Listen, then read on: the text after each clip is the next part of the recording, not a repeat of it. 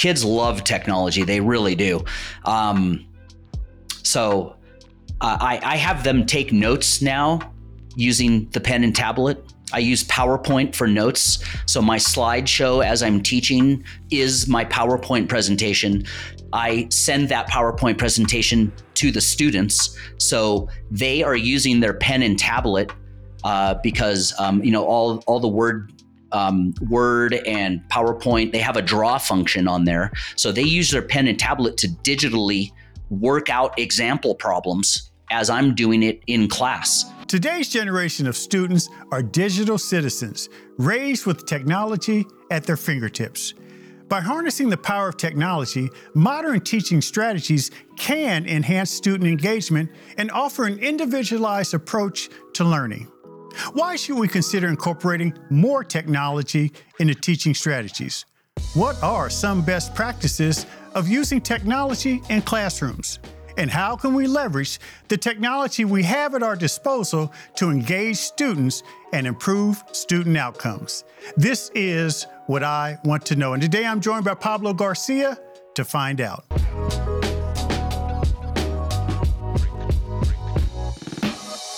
Pablo Garcia is an educator of mathematics, currently in his 26th year of teaching.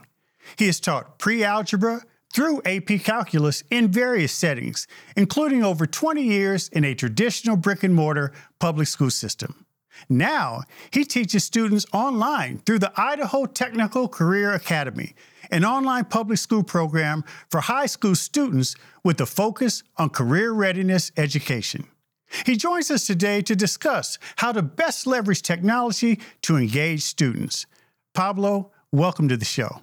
Thank you, Kevin. So, I want to talk about your um, expertise in math. Uh, you've been a math teacher for uh, 26 years, and you've also integrated technology into your classroom. And, and that's really, you know, one of the things I wanted to, to, to talk with you about. But in looking at your background, I understand that you also were a wrestler in school. Um, so, a wrestler, a mathematician, are you a musician as well? No, I'm not. so, how did you? When did you know that you had the skills to uh, to really uh, help others with math? And how did that work with your wrestling career early on?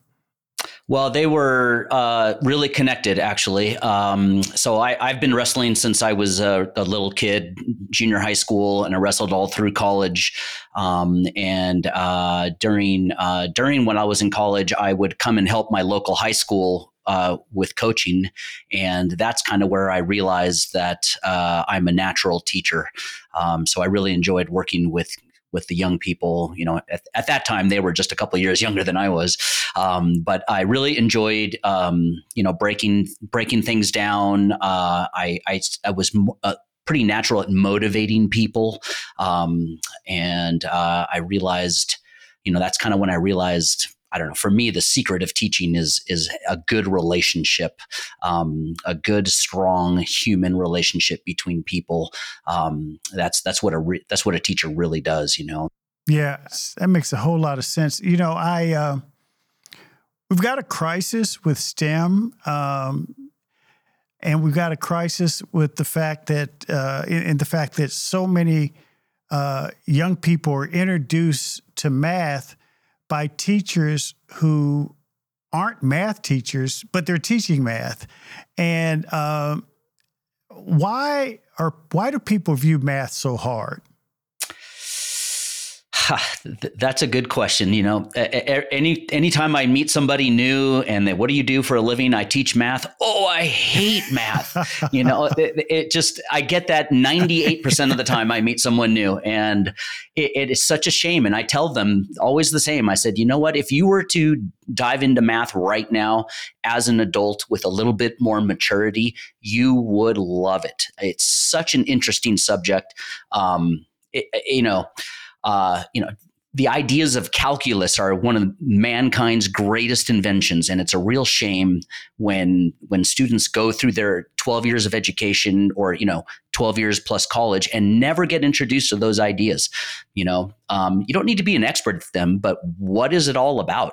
Um, so uh, yeah i think you know we learn math in elementary school Yes. Un- uh, unfortunately, most elementary school teachers are, gravitate more towards the English history side of of, of school, and so um, and they sort of reluctantly go through the math classes, and I, I think that kind of shows uh, to the students. Um, so I think passion is really important. Um, uh, respect for those ideas uh, because if the teacher doesn't have that it, it, they don't communicate that to the students because I, I, really believe in you know in, in, in, order to really explain something well you have to understand it yeah. really really well and you yeah. need to see the big big picture of where this little slice of what you're teaching fits into that big big picture and i and i think when you can explain it like that um, uh, students naturally gravitate towards. I think I think little kids love math. They actually really do if it's explained in a certain way. Um, if, if, they're allowed to, um, you know, practice it and um, see it in in the world around them. Um, so, you know, in other countries, we we you know you know a lot of the Asian countries, the Middle Eastern countries are really well known for their math education, and um, and the big difference between what they're doing and what we're doing is they teach very few topics, but they teach them very very deep. Yeah. We teach a lot of topics, but we only go an inch deep, yeah. and um, and so we spend a lot of time, you know, backtracking. You know, you start fifth grade and you spend the first quarter of fifth grade going back, relearning what you should have learned in fourth grade. Um, whereas, uh, you know, instead of you know maybe just focusing on just fractions for an entire year, but you see fractions from every possible perspective.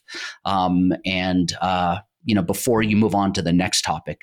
Um, so there's lots of things that we could be doing in this country that, that could make, uh, you know, math education uh, more effective, in my opinion. Well, I, am to tell you, listen to you, I think I want to sign up for your math class now because uh, you you you, uh, you make it sound more fun. I, I, I, like many of those people who uh, you run into who say that they hate math or whatever.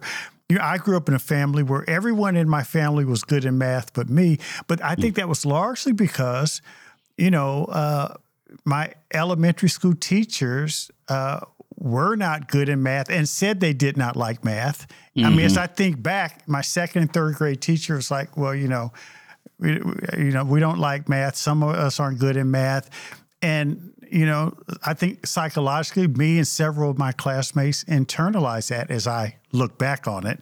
Um, and, you know, as I understand from my family, my father, who had a chemistry degree, and my sister, a accounting degree, that, you know, with math, it's like building blocks. That if you miss the sort of foundational stuff, you can't really keep going level by level because it just doesn't work and and the foundational stuff is so important. How can we change the narrative around math so that it feels like fun culturally? That's a great question. I mean, you have a passion for it. And other math teachers I speak with, you know, everyone in my family, except me, has a passion for it. Um, and it's interesting because their kids have passions for it as well. But but how do we make it cool to to like math? Right, right. Well, you know, let's think about some other things in in culture that are difficult and challenging, yet we embrace them. Right, sports is one of them. Yeah. So, you know, uh, you know, I, I know wrestling, and wrestling is a heck of a tough sport. It's a really tough sport, um, which is um, experiencing a comeback, by the way. A lot more right. people are into wrestling. Yeah. Absolutely. Yeah. It's a wonderful sport, and you learn a lot of life lessons through the sport of wrestling. Um, uh, and a lot of kids are passionate about it, but yes. why? Why? So, what's the difference between math, which is also a very difficult endeavor? What's the difference? And um, I don't know. My thoughts are, uh, you know, you have you know your parents you have your coaches you have the school all excited about athletics. You get kudos for doing well in athletics. You know you get all these social um, rewards for doing well in athletics. Um, and so it's part of the culture. It's a fabric of the culture. You're, you're naturally uh, motivated to do well in it. Whereas in math you know, uh, I, I, would have a, a lot of t- parent teacher conferences, and the first thing out of the parent's mouth is, Well, I am terrible at math. So therefore, this is why little Johnny here is terrible at math. While little Johnny is right in front of the parent. And I'm like, oh don't say that you are you know we're giving kids the ex, the excuse the yeah. the the out to not do well in math and so it's part of our culture so why are other cultures more successful in math? Right? There's higher yeah. expectations, right? And so yeah. our culture, we have high expectations for kids in sports or in other endeavors. Um, but math is not really one of those in our culture. So, you know, how do you change that? You know, little, little at a time. But w- one way, like I suggested, is um, let's get some more math specialists at the elementary school level so that when yeah. kids do arrive at the high school level um, and learn algebra and trigonometry and geometry and calculus and statistics, they've got the tools, they have the confidence, and they, you know, hopefully. Um, uh, are motivated in a way that, uh, that they know if they do well at that, that they're going to get kudos for that. Yeah, I think that's a good point. And by the way, I had uh, um, Erica Beal, who is a terrific teacher, known for uh, helping kids read who otherwise have been written off and as being unable to read. And she said the same thing you did that part of it begins with this cultural belief that all kids can learn and that you instill upon the kid high expectations.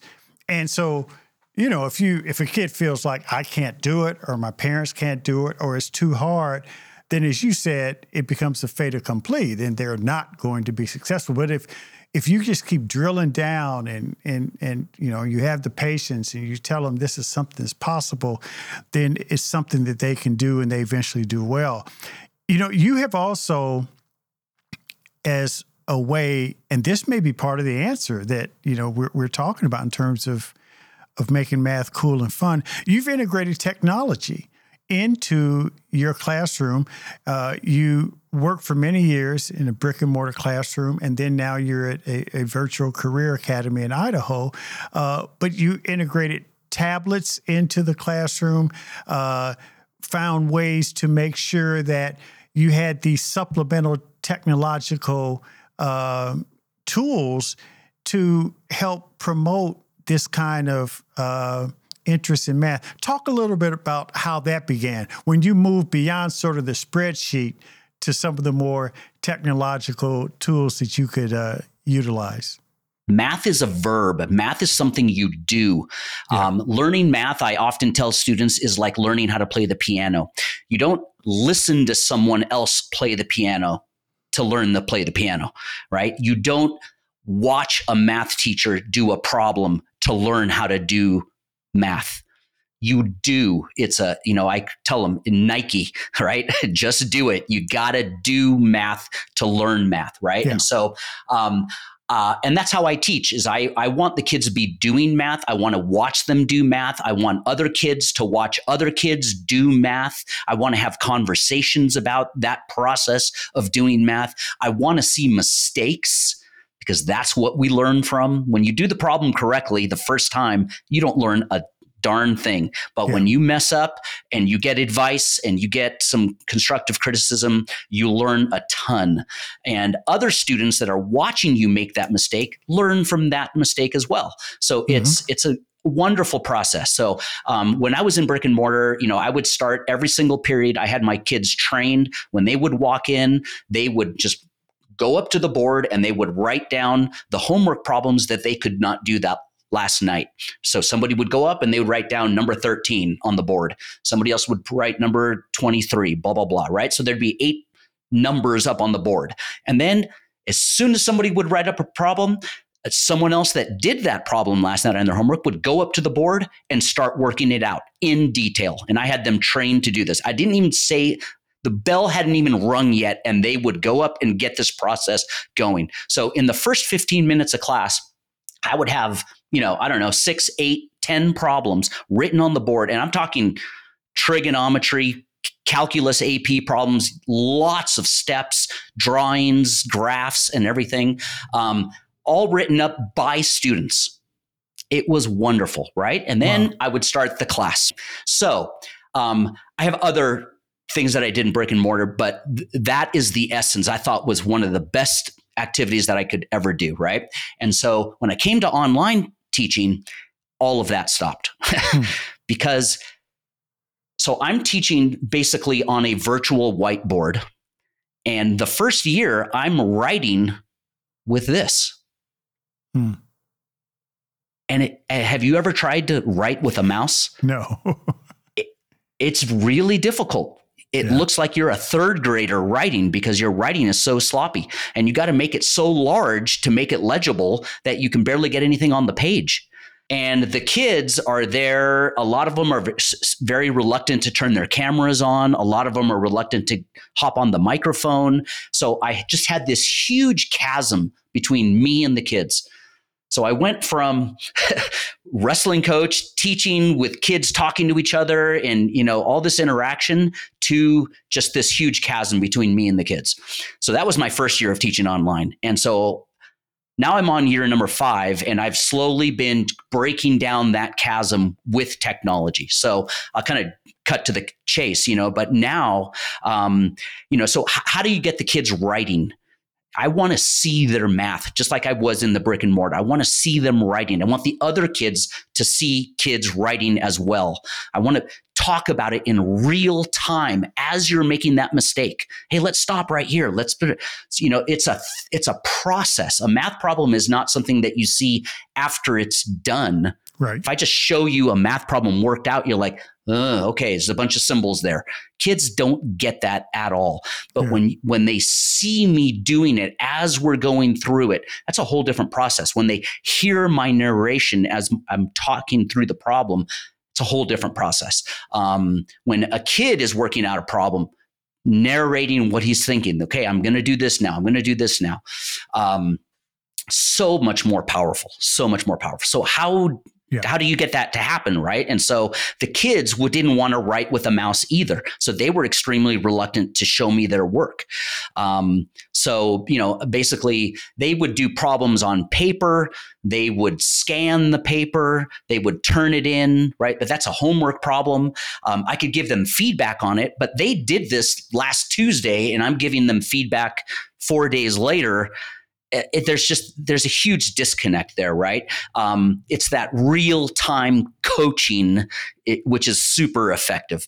Um, and so, uh, you know, now I use this right here. So this is a pen tablet for you know our listeners who don't even know what one of them are um, they're you know i basically write on here and it becomes my mouse so this is my mouse now and um, obviously i can write much neater with this. It's more pleasurable to write with this. I can I can write small, so I can fit a lot of work into one w- whiteboard screen. Um, and um, so I started teaching with this tablet. So that was great. Now I can express my works to the students, but they still were not expressing their work to me. Um, fortunately, I have a great, great principal, uh, Monty Pittman, at our school, who yeah. is um, he, he's a he's a great guy because he's constantly looking for solutions. He's always looking for, hey, can we do something? Can we do this a different way? Can we try this? Can we try that? Um, he's really open to listening to suggestions from teachers. Um, so um, I have been talking about, you know, how wonderful these tablets are, and finally last year we we we brought this um, proposal to the board. The board said, "Hey, this is an awesome idea. We think this is really important. Let's go ahead and do it." So this year we uh, bought a writing tablet for every kid in the school, wow. and not only are they, you know, using it in math, but they can use it in all other subjects as well. And how has it gone so far? How's it gone? Going great. It's going really, really well. Um, I feel like my effectiveness level has just shot through the roof. Um, so I use this uh, in conjunction with some other technology. So it's kind of snowballed. so um, I don't know if you're familiar with Jamboard, but yeah. Jamboard is a you know kind of a free Google application, um, and it's just basically a whiteboard, uh, but it, it has 20 slides, and you can invite people onto those slides. So I invite my students onto that slide in the middle of a live class session. So um, uh, and I can I can upload problems onto those slides. So there, you know, there might be an algebra problem on each slide, right? And so I've got 20 kids on there working out the problems simultaneously. You know what's really cool about that because it's it's a it's an understandable concern and criticism that uh, you know online programs don't have the social interaction, and you experience that.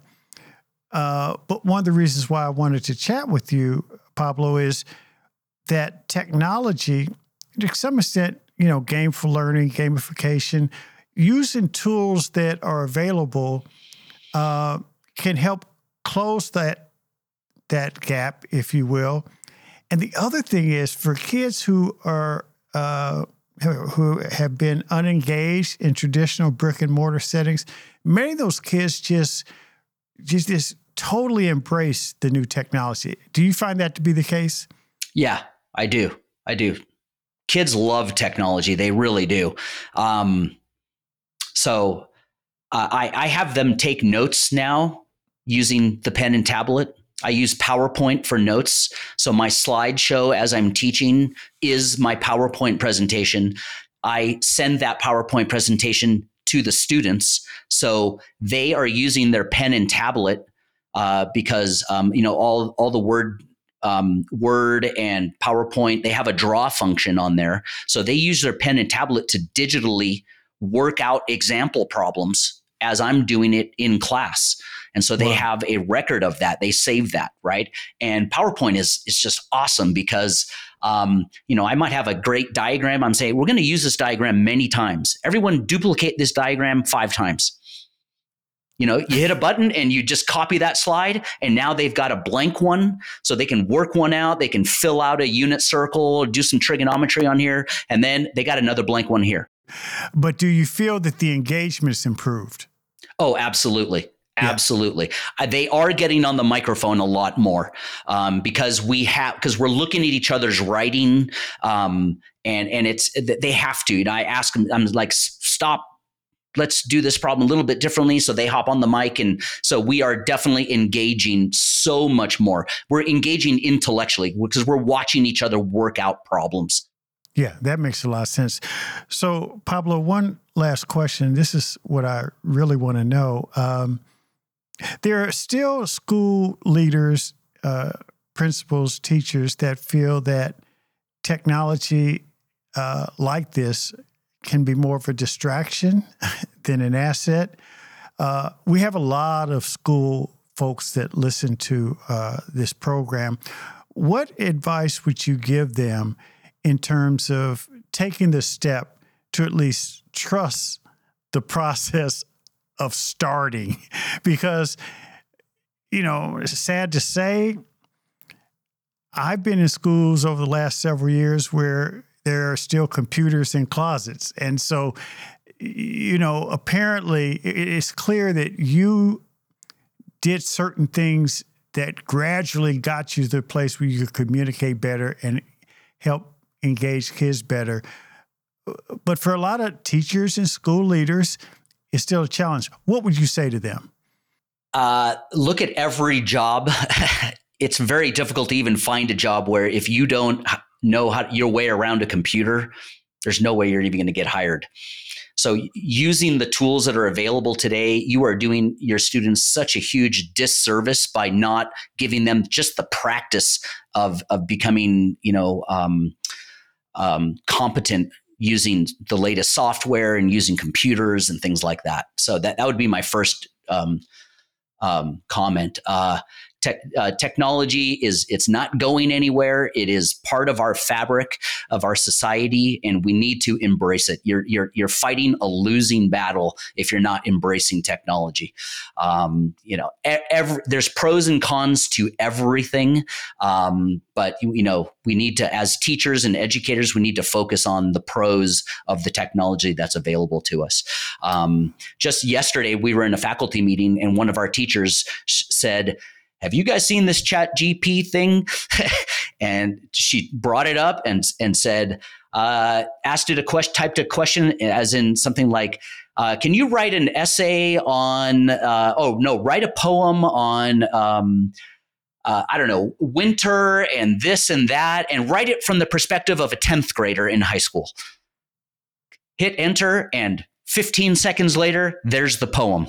Yeah you know, you know it's it's crazy. It's crazy. That that is a big one that's coming around the corner that we're going to have to wrestle with here pretty soon. So um, but you know putting it away and locking it in a closet is not the solution. We need to embrace it and we need to find ways to use it and multiply its effect um, and not not the other way around. That's my yeah. opinion. Well well said Pablo Garcia from the Idaho Virtual Career Academy. Thank you so much for joining us and appreciate all that you do for our kids. And thanks for being on What I Want to Know.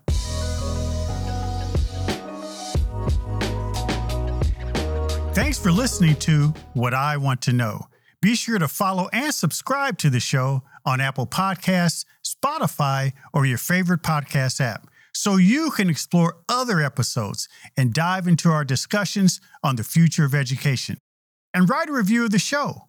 I also encourage you to join the conversation and let me know what you want to know using hashtag WIWTK on social media. That's hashtag WIWTK. For more information on Stride and online education, visit stridelearning.com. I'm your host, Kevin P. Chavous. Thank you for joining What I Want to Know.